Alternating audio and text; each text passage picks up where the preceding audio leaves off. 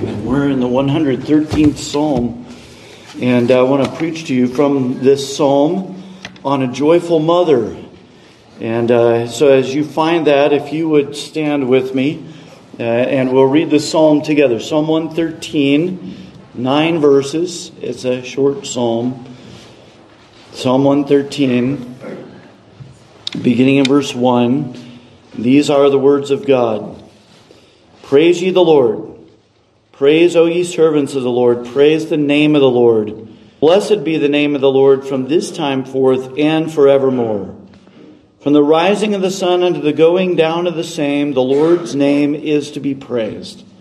The Lord is high above all nations, and his glory above the heavens. Who is like unto the Lord our God, who dwelleth on high, who humbleth himself to behold the things that are in heaven and in the earth? He raiseth up the poor out of the dust, and lifteth the needy out of the dunghill, that he may set him with princes, even with the princes of his people. He maketh the barren woman to keep house, and to be a joyful mother of children. Praise ye the Lord. Let's pray. Lord, we thank you for your mighty work in our world. And thank you for all of your great glory that is in your handiwork in all the things that we see around us. And Lord, especially us as people, your image bearers. It's hard for us sometimes when we look at each other to see your image shining through because there are faults and there are flaws and there are ways that um, we are in rebellion against you. And yet, Lord, you have chosen to display yourself in us. You are, uh, you've done a great work of redemption in order to restore your image in us. And you are doing a work even now through your church to display the fullness of your glory in the world. I pray that we would be excited for the opportunity to have a part in that, uh, to be, first of all, recovered by your grace and restored by your image, to your image. But also then to proclaim your glory in the world around us to declare your glory among the heathen, to show men the need for a Savior, and to call men to faith and repentance.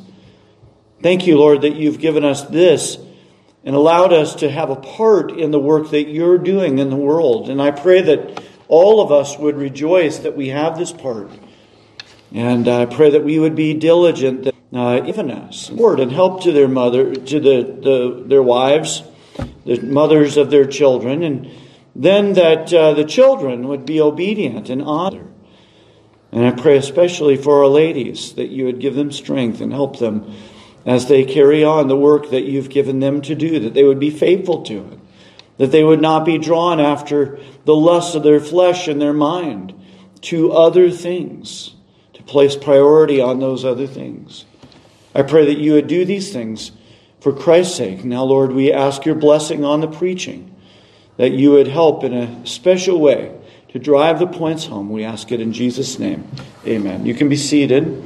the Bible often uses what we might refer to as an expectant scene. Okay, so there are expectant scenes. You, you, it, it's one of those things when you see it, you kind of know what's coming. You, there's a hint to what lies ahead in the story. It's a familiar scene that's been repeated in various contexts, but typically leads to what you think it's going to lead to. It, it tells you, in fact, what to expect. Now, the lit, there's a literary term for it, a technical term that's called motif. All right, and I talk about motif sometimes from the pulpit, and I always feel like, should I even be talking about this in church, in God's house?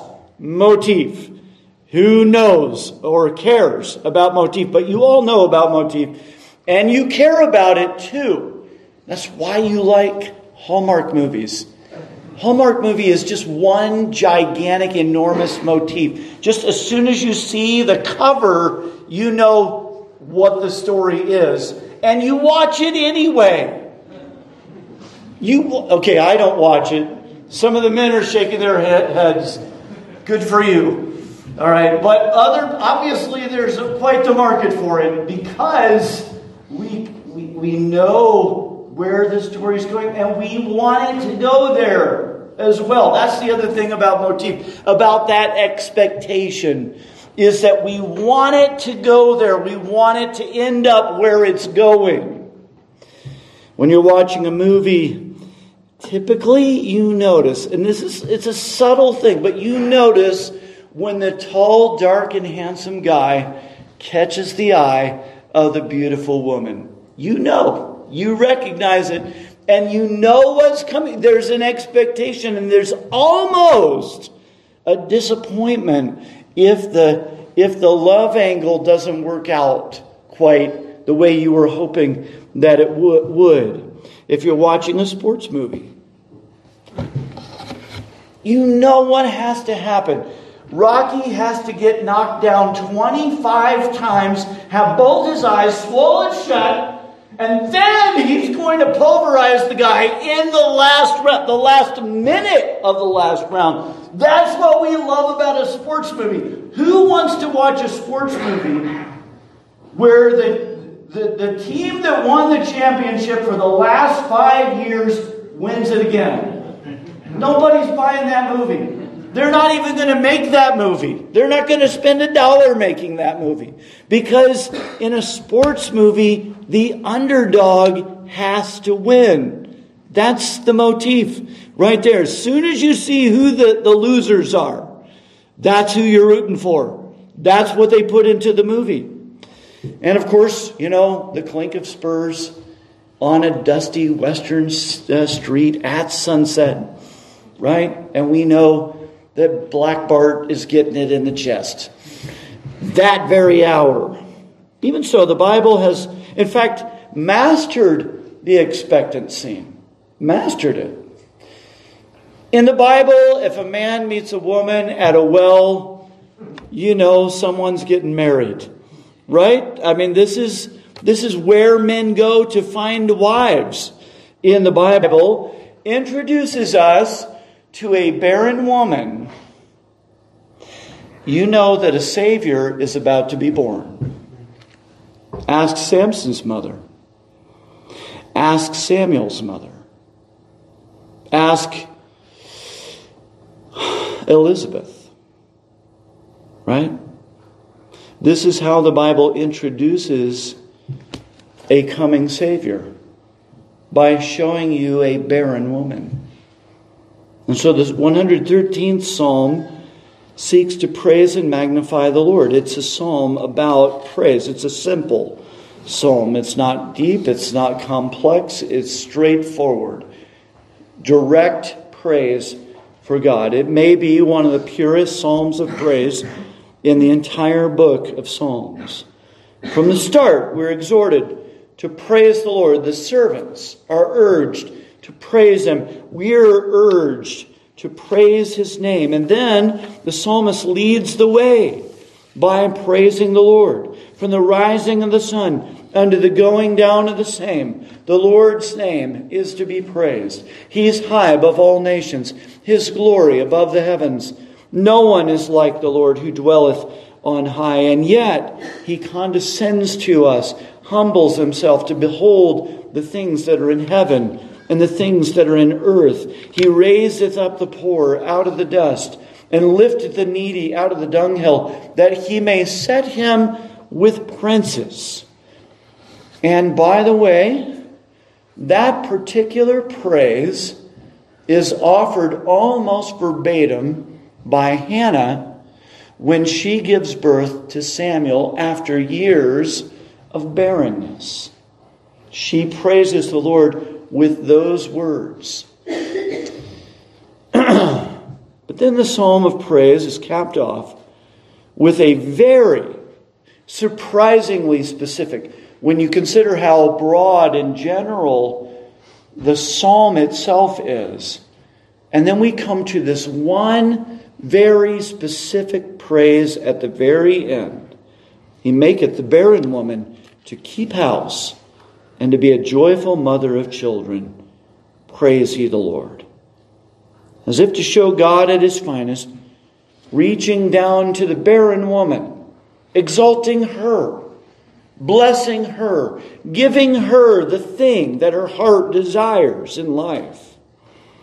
I doubt in this generation, in this culture, I doubt that we could understand or comprehend the terrible disgrace that a barren woman carried in the time of the Old Testament. It was as if God Himself had abandoned her. A wife, this is hard to comprehend, but a wife was not considered to be worthy of living in a house until she gave birth. Now, that was a cultural thing at that time. But that's why the Bible's the verse says, He maketh the barren woman to keep house. The keep there literally means to dwell in a house. He makes her to dwell in a house and to be a joyful mother of children. Not that a barren woman was kicked out of the house, but it was thought that she had not earned her place in the house until she had given birth to a child. The psalm reminds us that God cares for the outcast cares for them so much that he blesses the disgraced, the despised woman. He blesses her with a child, the thing she desires, the thing she longs for. He brings her from discredit to credit, from disgrace to grace and blessing, so that her child is a blessing to her, and she is, in fact, elevated by giving birth to this child. Now, it's very difficult for us in this culture to understand the mindset of a culture that would disgrace a woman who did not give birth to a child. The stigma of the barren womb in the Old Testament would be hard for us in 2023 to comprehend. We have, in fact, almost the opposite problem in our day and age.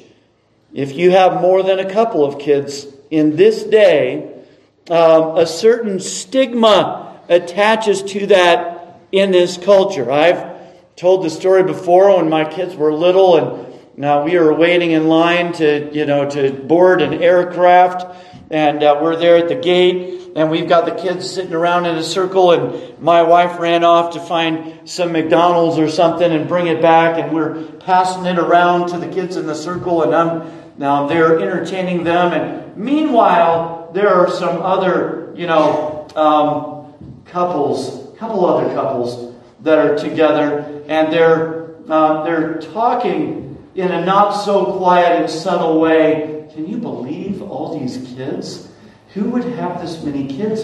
It's, it's irresponsible, they're saying. Said, Here, hold my cheeseburger for a second. Don't get the mustard on you. All right? Um, this is the way people look at it today. Because kids get in the way of our goals and our priorities. This is, this is where we have it all wrong. I know that in this day and age, we consider ourselves to be the most enlightened the most, the, the most knowledgeable, the most advanced culture in history. But we get this thing wrong about kids.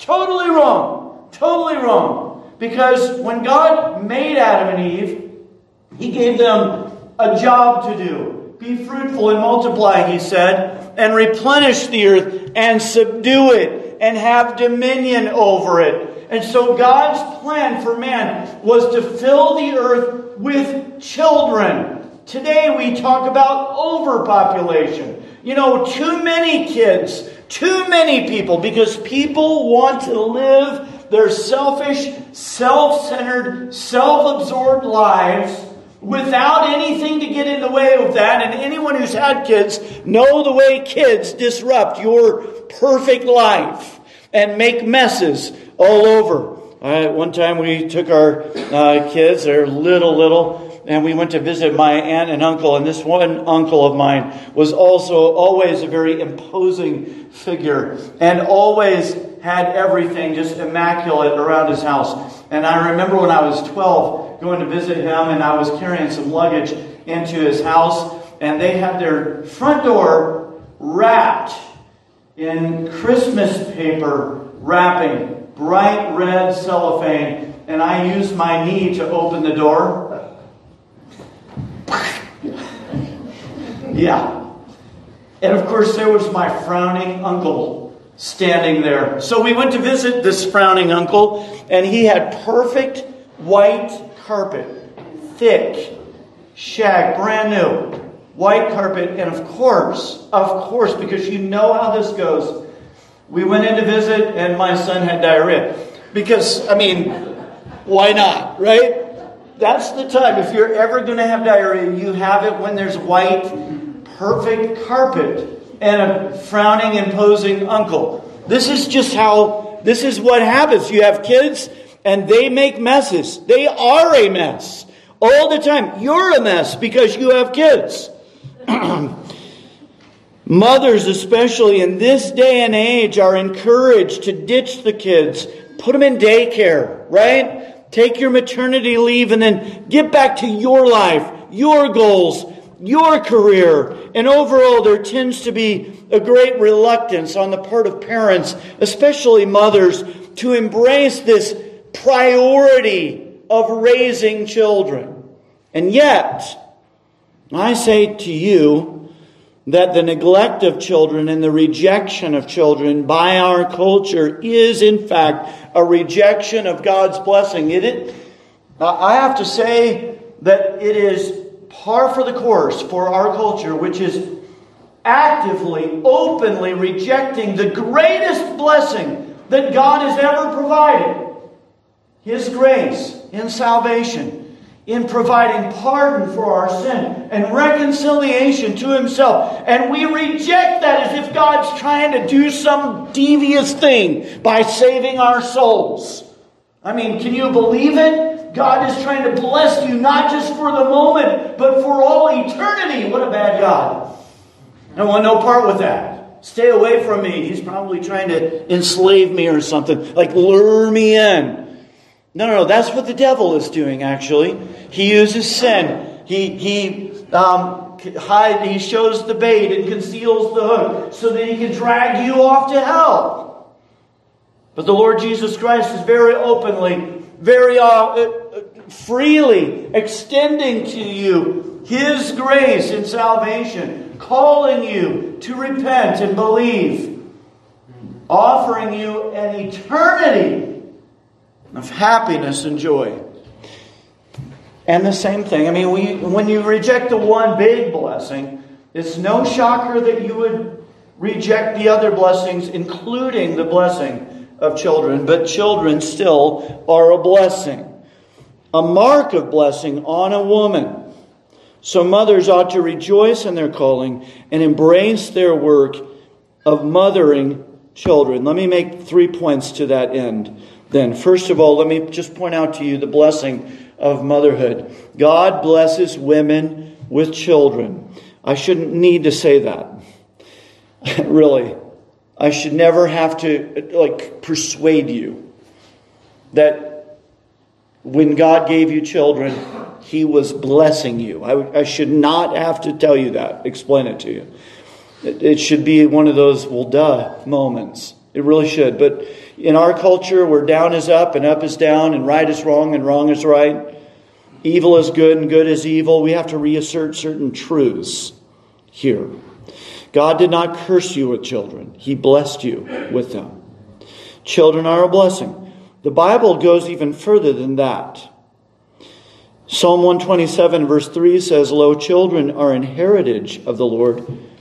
And get this the fruit of the womb is his reward. Reward. Your children are his reward to you. He rewarded you with children. If you inherited a million dollars, you wouldn't call that a curse or a burden. Well, at least I would say we would all, it's a burden we would all be happy to bear. if you wanted to keep that inheritance, you'd have to be a careful steward of it. You can blow through a million dollars almost as fast as you can spend a thousand dollars. As people who have won the lottery can tell you, historically, the lottery winners demonstrate the truth of the old adage easy come, easy go. An inheritance requires upkeep, maintenance, stewardship. Even so, your children require your attention and your labor. But nobody who inherits a million dollars calls it a burden, a curse, or at least most would say that it's a burden that they will gladly shoulder. I'll soldier up and I'll take it for the team. Even so, children are a happy burden, a delightful burden. They are a mark of God's blessing. Don't, don't let anyone tell you differently. By means of her children, a Christian wife has the joy and privilege of participating in the work that God is doing in our world. And I don't say this in a condescending way at all. Her, her opportunity through her children to participate in God's work in our world is staggering. Now, think about this. When Adam and Eve sinned, God handed down some specific curses as chastisement. And for Eve, the curse was, I will greatly multiply thy sorrow and thy conception. In sorrow thou shalt bring forth children. That was the curse.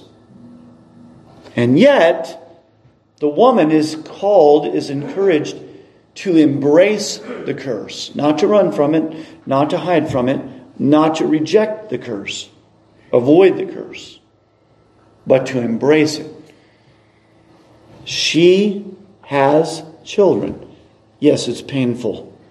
It's difficult. I feel bad when I see a pregnant lady, and especially towards the end of the pregnancy, and I haven't experienced it but I have helped my wife through five of these, and I know that last month you hardly sleep, you can't get comfortable anywhere, and you just wish that the baby would come. And yet, the godly women desire to have more. After the first one, they want a second, and then another, and sometimes another and sometimes another after that. Ladies are called to embrace the curse, to have children despite the suffering that's involved in this. And by embracing the curse, the curse becomes a blessing. The pain and sorrow of bringing a child into the world introduces a reward and a blessing that you would never give back. Not only in the joy of having children, but in the role that this particular blessing plays in turning back the curse in our world. Because here's what you need to understand from Eve, from Adam and Eve onward, the fact that women had babies is the direct, traceable way we got a Savior in our world. Because ladies were having babies, and then one day, Mary gave birth to Jesus Christ. And that was God's plan for the redemption of the world. So that from the beginning, when God cursed Eve, he also blessed her. Blessed her. Yes, it would be painful but the, the joy would overwhelm the pain. God made marriage that he might seek a godly seed. And by raising her children for God, she participates in the great work God is doing in our world in saving sinners and undoing the curse. And that's why 1 Timothy 2:15 says, "Nevertheless, she shall be saved in childbearing." She shall be saved in childbearing. Isn't that an extraordinary thing to say? Jesus used the pain of giving birth to illustrate the kind of joy that the disciples would, were about to experience when he went to the cross. John 16 and verse 21, Jesus in the upper room, preparing his disciples for his coming death on the cross, said this A woman, when she is in travail, hath sorrow, because her hour is come. But as soon as she is delivered of the child, she remembereth no more the anguish for joy that a man is born into the world. Jesus was pointing to the pain that the disciples would endure when they saw their Lord Jesus crucified. He said, Your sorrow shall be turned to joy.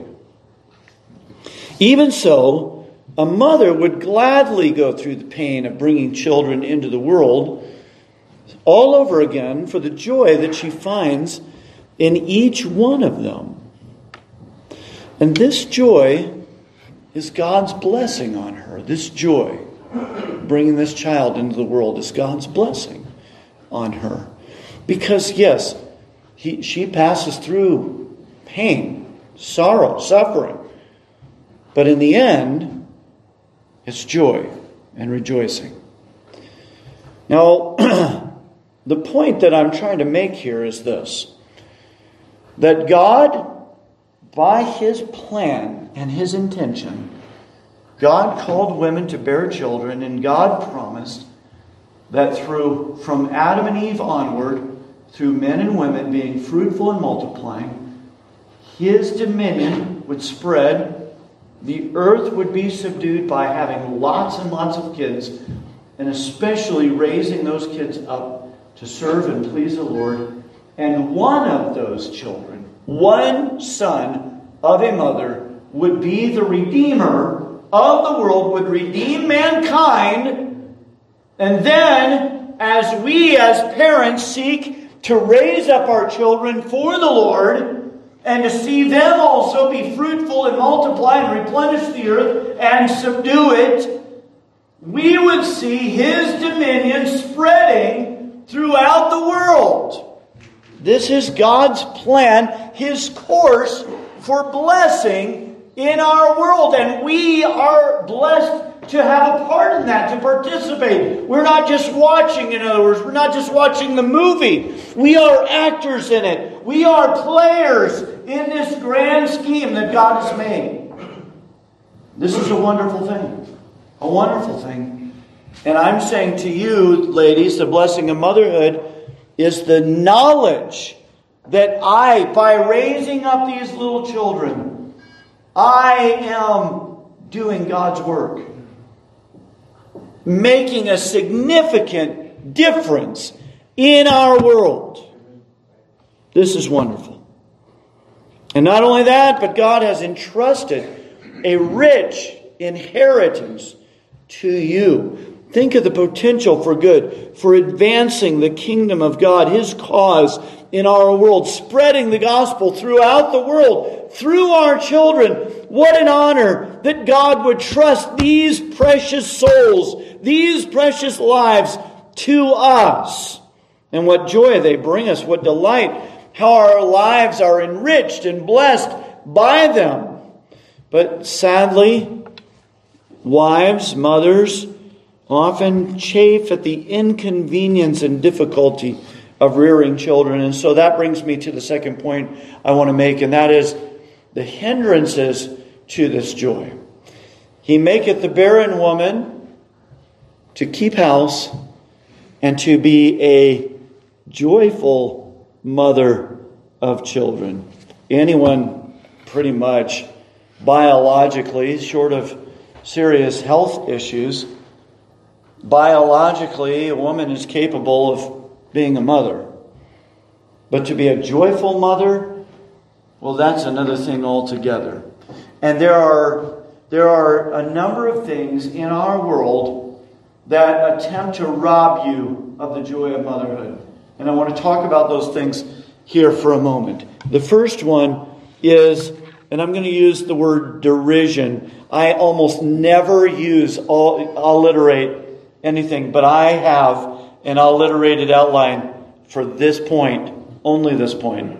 All right? Hang tight. It's like a historic moment. In 20 some years of pastoring at Berean, I don't think I've done five alliterated outlines, but this one is. And one of the reasons I hate alliterated outlines is because you always have that one point you can't think of a word for. And this is it, all right? Derision. Derision hinders joy. And this is what I mean by this the world scoffs and mocks and laughs at motherhood. They, they, they don't have any desire, for, they don't see any value, they don't see where it adds any credit to your life. The world, maybe I should have used the word despise. The world despises motherhood. It's, it is a mark of our rebellion against God that the things that really God has blessed us with the most richly are the things we despise the most. I used to think that abortion was all about men fulfilling their lusts, and I certainly think that men. But but you know when you think about it, a, a man can uh, make a woman pregnant, and he can just walk away and abandon her, whether she carries the baby or not. I certainly think that men paved the highway. And I think they built the infrastructure. I think they built all the bridges and all of that. But today, the abortion rights movement is sustained by men who seek to appease angry, vicious women. When I go to a pro life rally, the protesters who are standing around the outskirts are 90% women holding up their signs, shaking their fists. The most rabid pro abortionists are angry and abandoned women. Even the pro life movement today. One of the reasons we have not eliminated abortion in our country is not because of politicians so much as the pro life movement itself, which uh, works very hard to sustain and uphold abortion.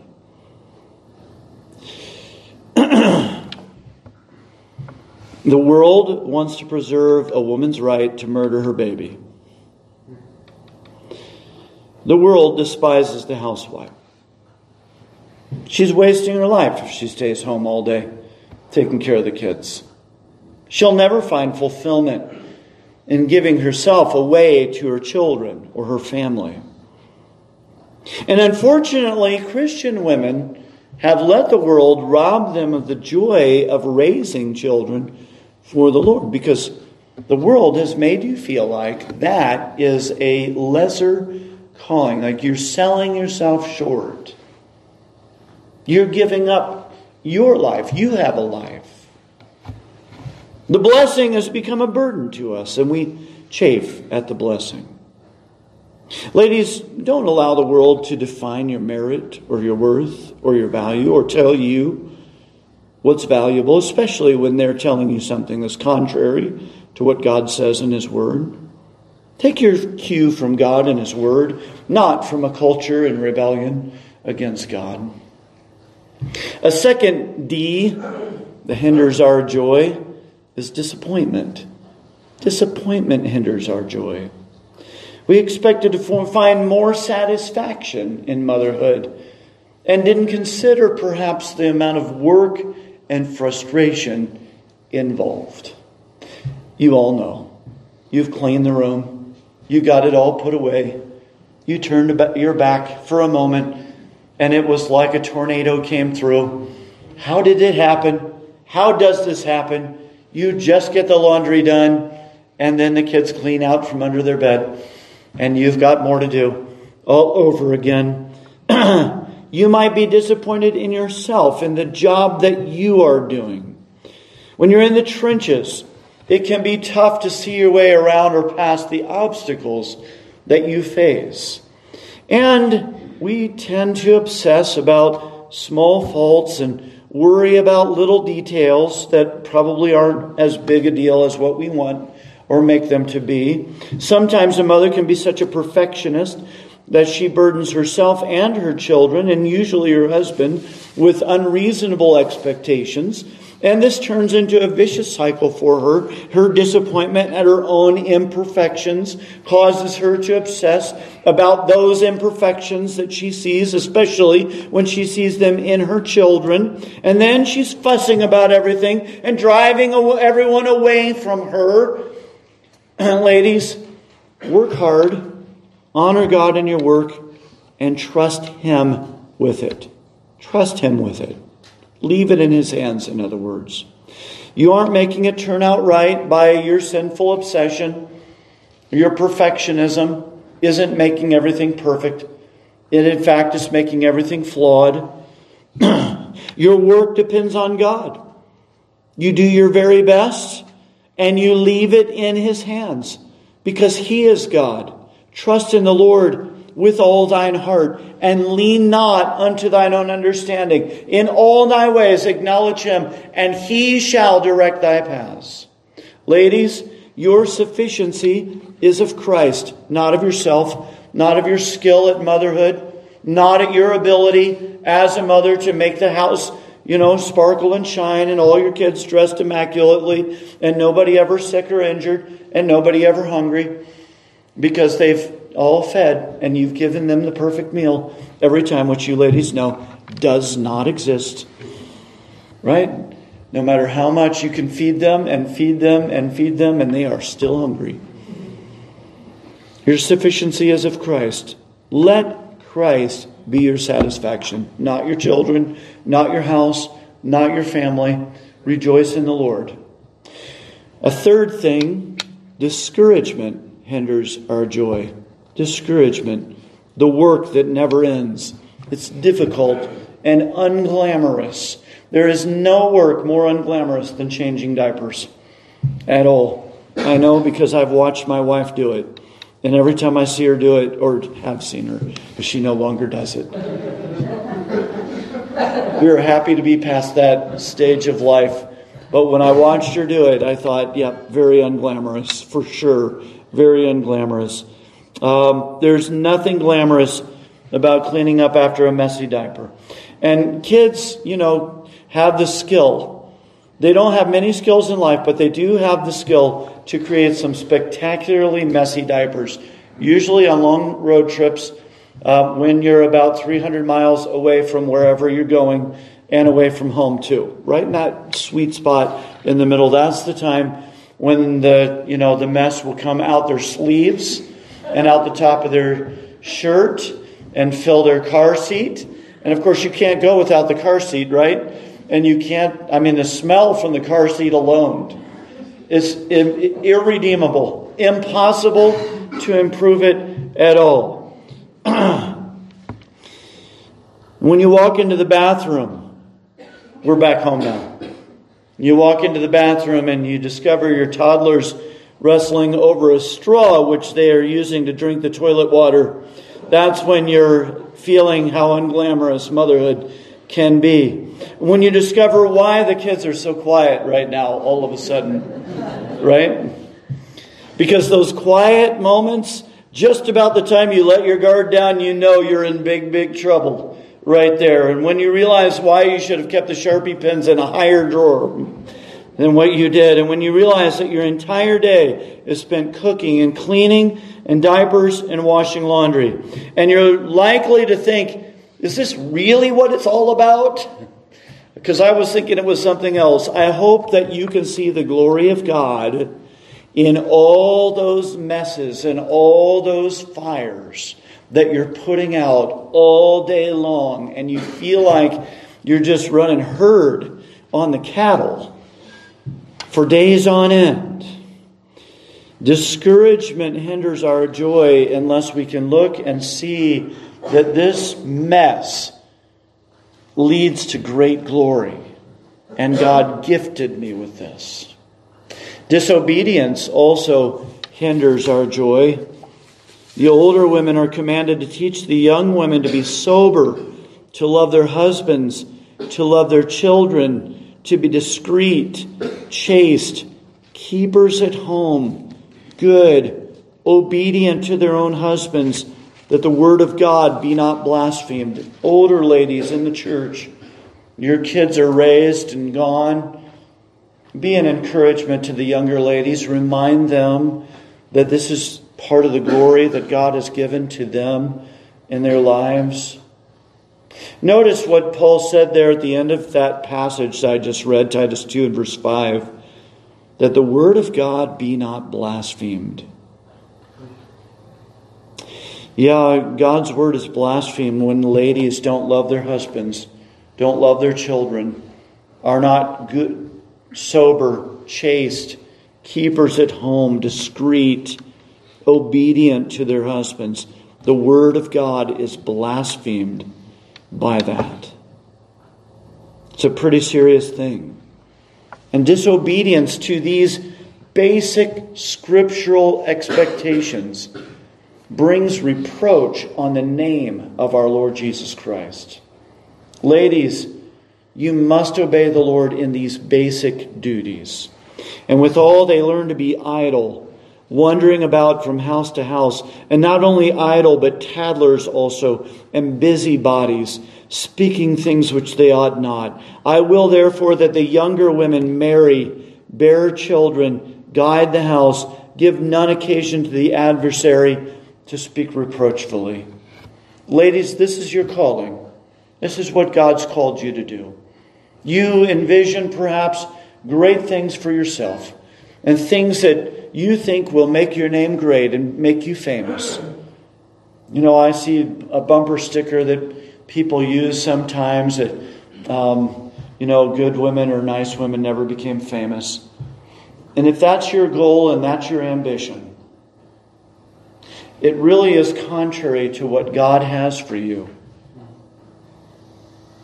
We should value ourselves more than that and desire to honor and please God and exalt Him with our lives by fulfilling our calling the way God intended. if you won't obey these simple, basic things that God has given you as a lady, it's your own fault that you find no pleasure, no joy in fulfilling your ambitions and your dreams and your priorities, and then you feel empty and wasted.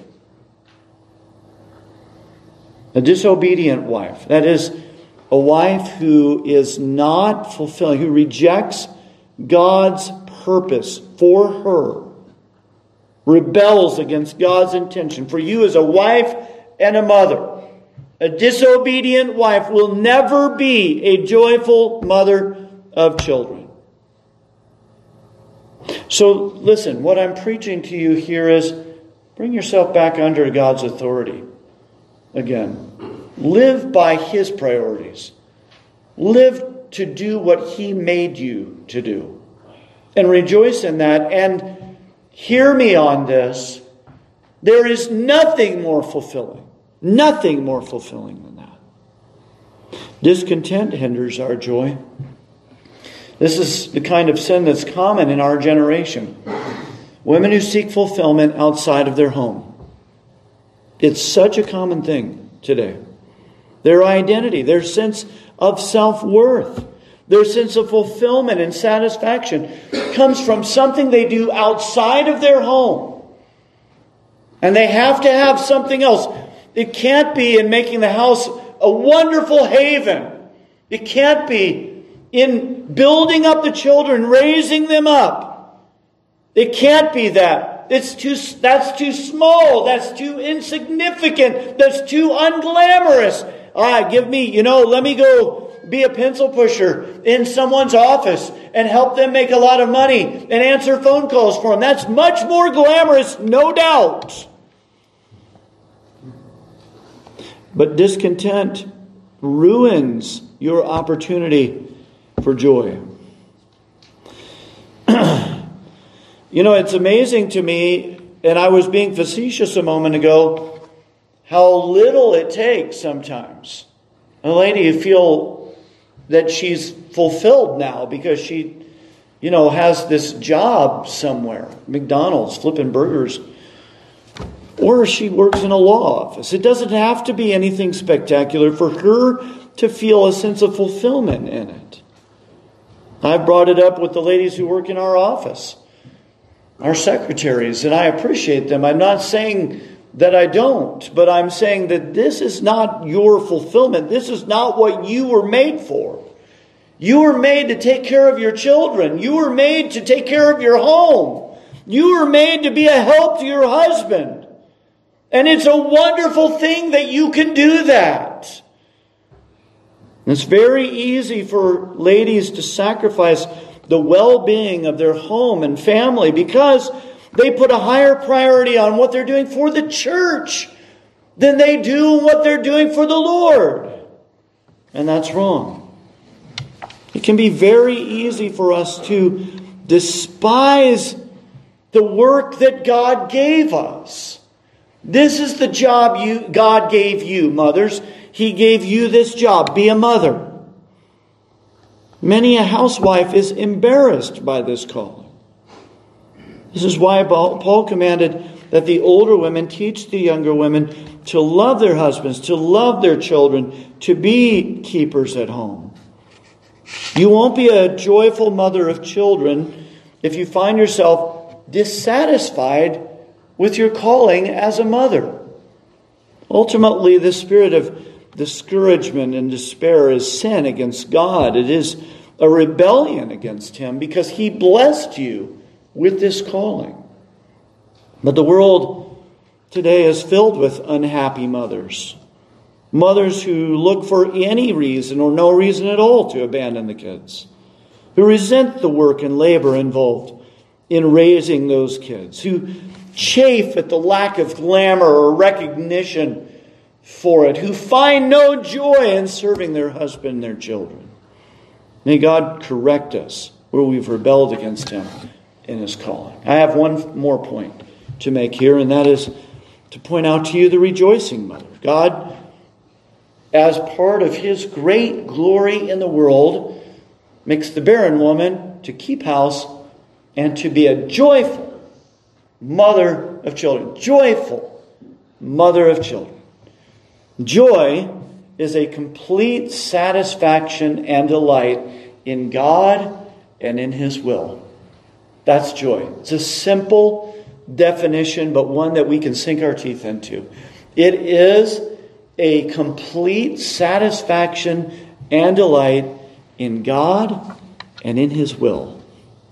And if God has blessed you with children, I hope you can rejoice in this, that you'll take great delight in this, that you'll be completely satisfied that this is what God has for you. Maybe you need to pause at this point before I go any further in the message. And maybe you need to say, Lord, I've been, I've been pushing back against this. I've been chafing at it. I've been disappointed in it. I have despised the blessing that you've given to me. If that's the case, I hope before I go any further that you'll pause and say, Lord, correct me in this. Forgive me for this. If you're discontent, disappointed, maybe even a little resentful at this calling, take a moment and ask the Lord to help you recover the joy of your calling in Christ. If you find great joy in this calling, don't take it for granted. Joy is sometimes more elusive than what we think, and sometimes joy is very elusive. Uh, joy isn't, though, entirely elusive. It doesn't. It doesn't hide in secret places. There's not. I'm not going to like give you all a key that will unlock the secret place of joy. I'm not going to do that for you this morning.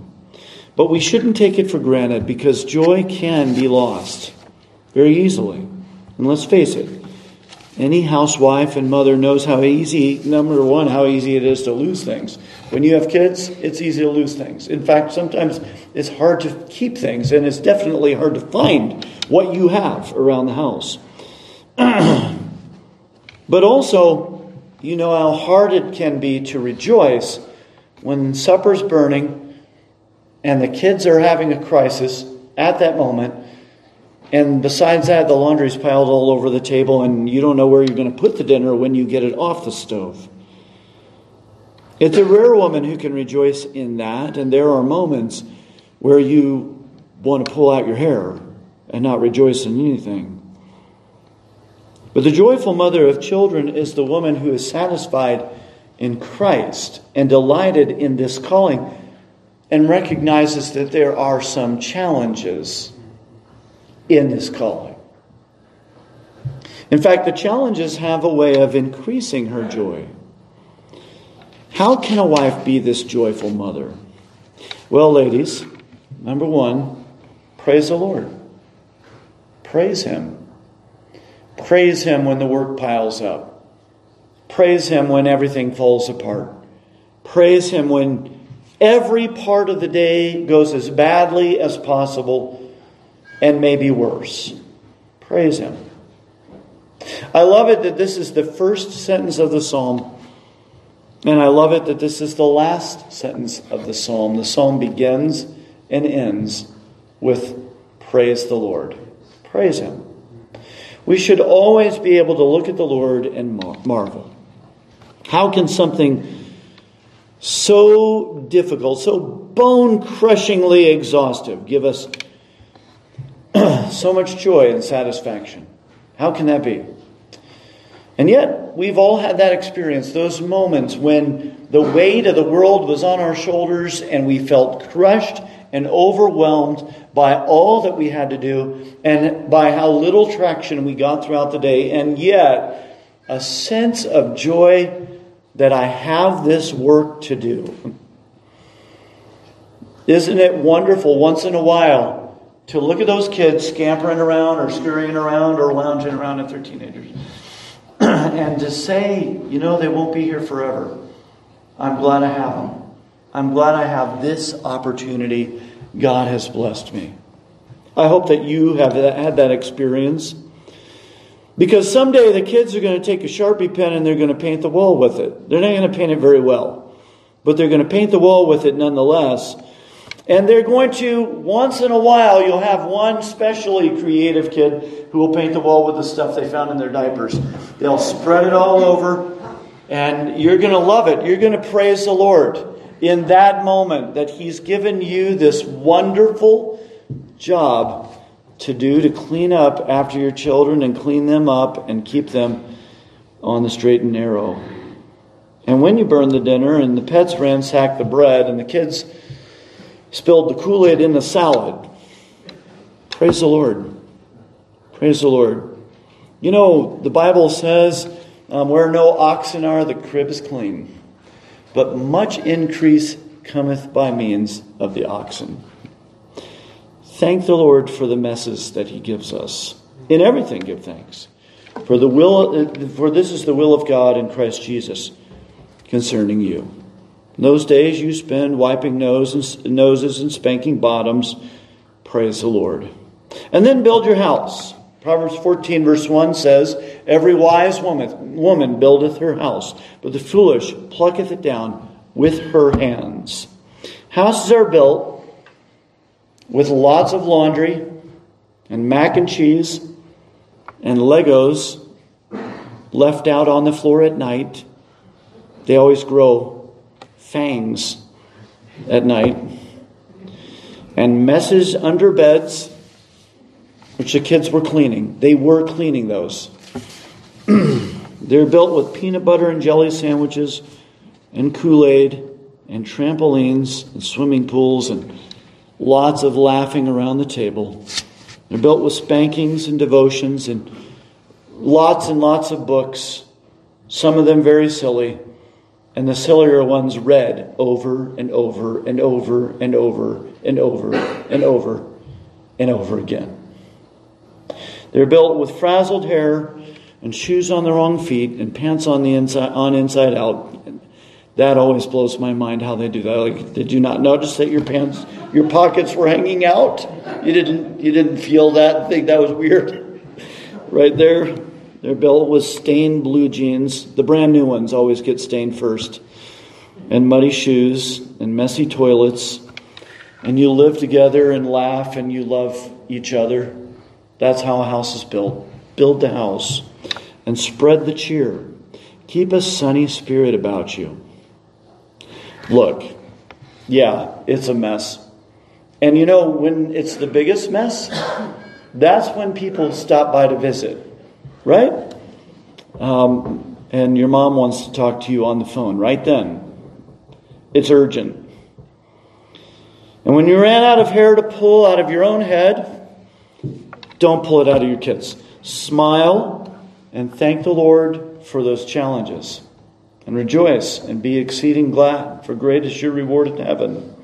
And never mind that that verse is about persecution. Don't make any connection there at all.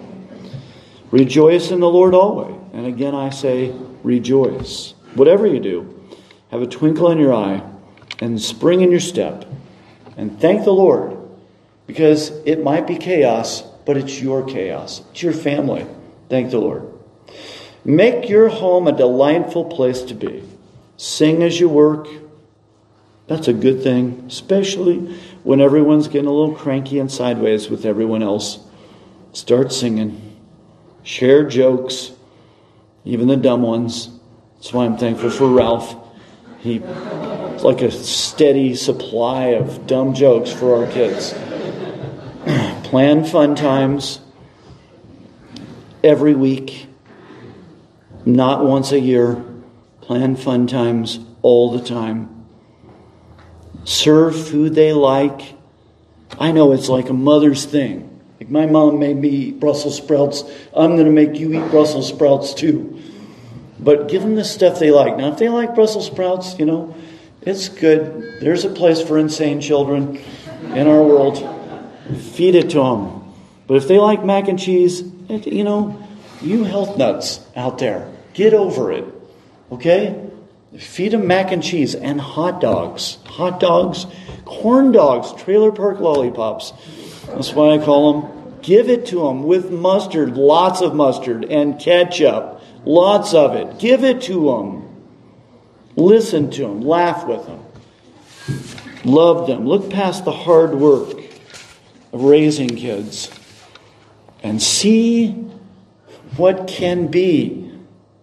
See the way your work is building Christ's kingdom. When you raise up your children for Christ, you spread His glory and dominion around the world, and that should make you laugh when you're looking at that messy diaper. Once upon a time, God preached the gospel to a man named Abraham. The gospel that God preached to Abraham sounds a little different. Like we don't think of this as gospel preaching, but this is the gospel that God preached to Abraham and that Abraham believed. And I will make of thee a great nation, and I will bless thee and make thy name great, and thou shalt be a blessing.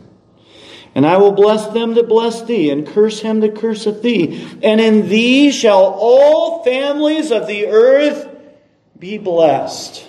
In thee. For 50 years, Abraham waited for the promised seed. His wife Sarah was barren. If there is no child, not even one, then how could all nations be blessed in me? And so, as Sarah advanced in years into her 60s and 70s and 80s now, Abraham and Sarah believed God, but there was no promised seed. With each passing year, it seemed more and more impossible that the seed would come. And that was the point. For with God, all things are possible.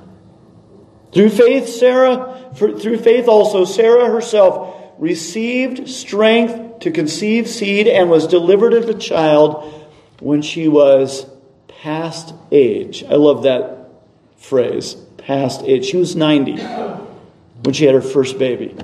Yeah, that's past age. The Bible specializes sometimes in understatement. Because she judged him faithful who had promised. Therefore sprang there even of one, and him as good as dead. So many as the stars of the sky in multitude, and as the sand which is by the seashore innumerable. Not only did God make the barren womb fruitful, but God kept the bigger promise as well. In Abraham's seed, all nations of the earth are blessed. For Jesus is Abraham's promised seed, our Savior. And because of Christ, every mother can be a joyful mother of children because we know that our labor is not in vain in the Lord. In fact, mothers, by your labor of love, you fill the earth with Christ's dominion. And that's a glorious thing. Let's praise.